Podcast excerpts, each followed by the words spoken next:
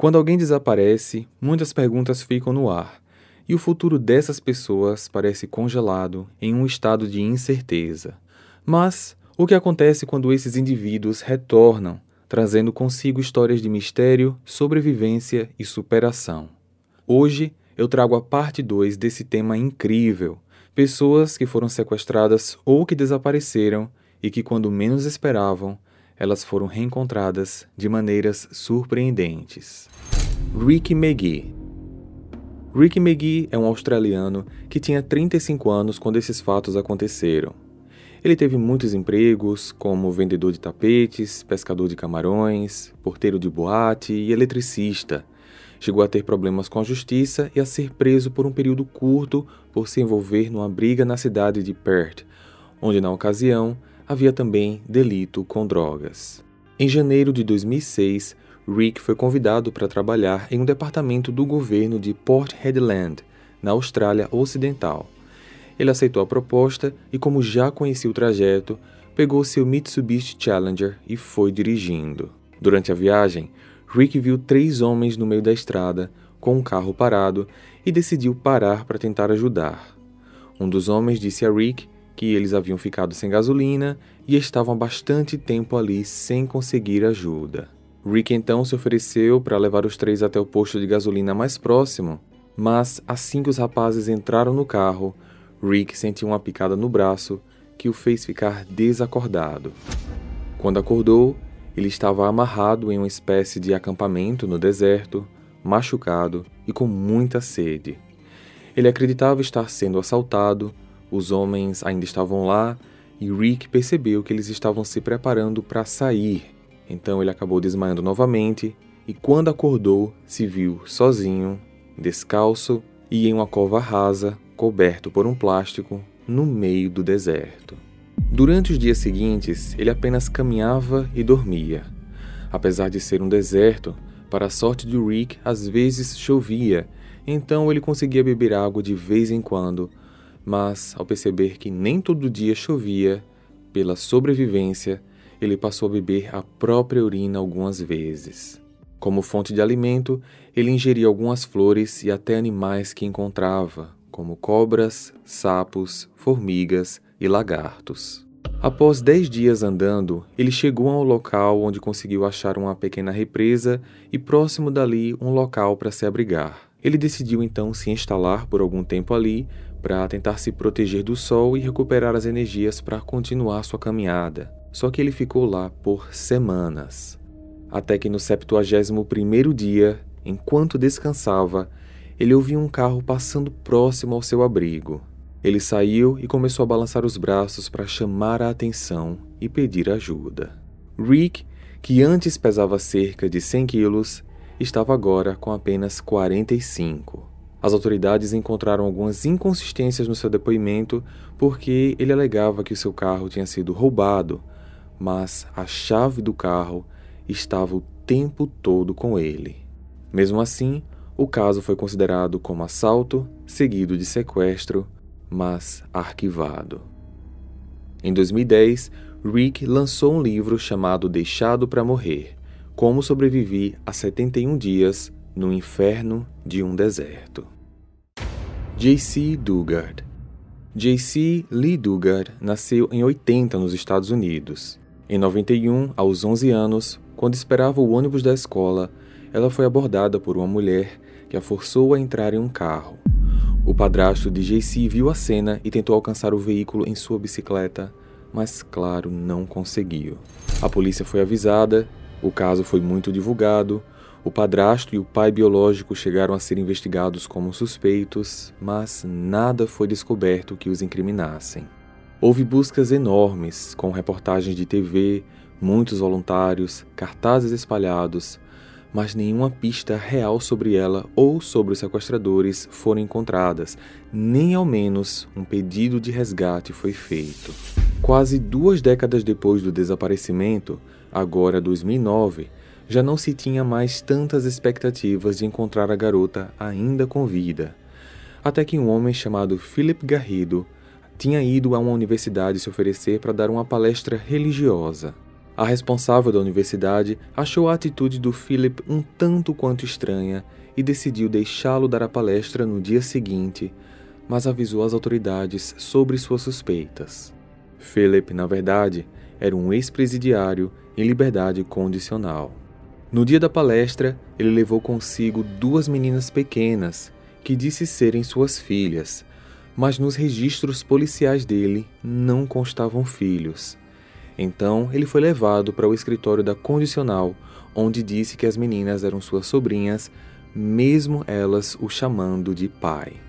Ele foi liberado, mas teria que voltar ao escritório da condicional no dia seguinte, levando as meninas novamente com ele.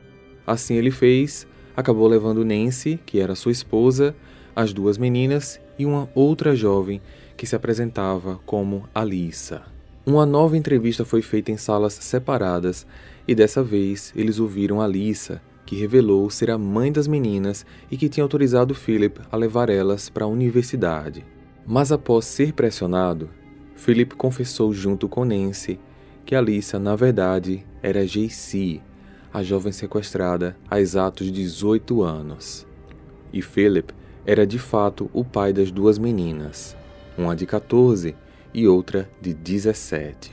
JC contou que ficou acorrentada por anos, depois foi presa em um quarto e, com o passar do tempo, ela havia sido tão manipulada e ameaçada que Philip passou a deixá-la sair de casa até para trabalhar. Ela nunca tentou escapar ou entrar em contato com a família ou a polícia devido às constantes ameaças que sofria, como também por causa das duas filhas que eram alvos das suas ameaças. Philip Garrido foi julgado e condenado a 431 anos de prisão, enquanto sua esposa, Nancy, recebeu a pena de 36 anos. JC manteve a guarda das suas filhas, voltou para sua família e publicou um livro chamado Vida Roubada, onde conta detalhes da sua história, que é conhecida como um dos sequestros mais longos do mundo. Lisa Terris Lisa Joy Ferris nasceu em 92 em Kentucky, Estados Unidos. Estudava radiologia e não temos muitas informações sobre sua infância ou vida em família. Sabemos apenas que Lisa sofria de bipolaridade e, além disso, andava com pessoas consideradas por muitos como más influências. No dia 19 de julho de 2017, quando Lisa tinha 25 anos, ela e mais dois amigos, chamados Manly e Randy, decidiram fazer um roubo a uma cabana em Midway. Porém, no meio do caminho, Lisa desistiu e pulou do carro em movimento, correndo em direção a uma região de mata. A dupla seguiu com o plano, mas com o passar dos dias, familiares e amigos dela começaram a se preocupar porque não conseguiam contato com Lisa, e ela logo foi dada como desaparecida. Esses dois amigos foram localizados e presos. Eles confessaram o roubo e contaram que Lisa havia fugido, mas quando pressionado, Manley disse que Randy havia atirado em Lisa e descartado o corpo em um rio. Só que Randy, por sua vez, negou. Buscas foram feitas, mas sem sucesso, e estranhamente, no dia 14 de agosto do mesmo ano, Lisa foi oficialmente declarada morta. Três dias depois, 17 de agosto, uma mulher chamada Judy viu uma jovem nua andando com dificuldade na beira de uma rodovia.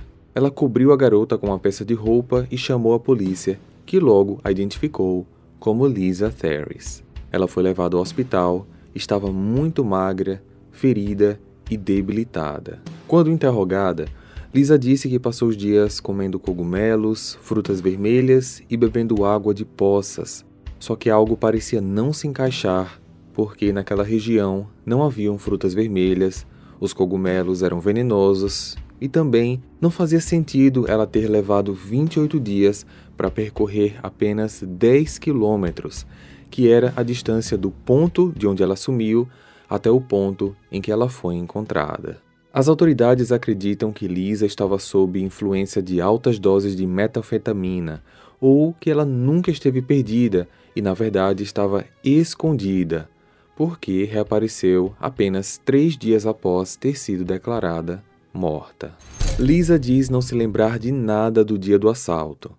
por não haver, nesse caso, um ato criminal por parte dela, ela era apenas uma garota desaparecida e resgatada.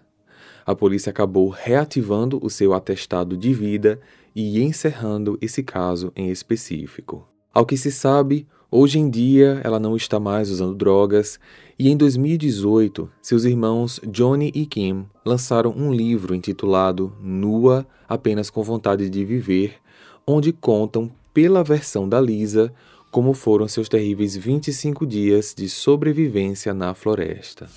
Dos três casos que eu apresentei hoje, dois deles eu tenho vídeos dedicados, exclusivos, contando todos os detalhes de cada pessoa, das investigações, das buscas e dos resgates. Eles são o primeiro e o último caso de hoje. Rick McGee, 71 dias no deserto, e Lisa Joy Terris, desaparecida na floresta. Para saber mais detalhes sobre alguma dessas histórias, basta clicar em um dos cards ou em um dos links da descrição. Nos vemos lá.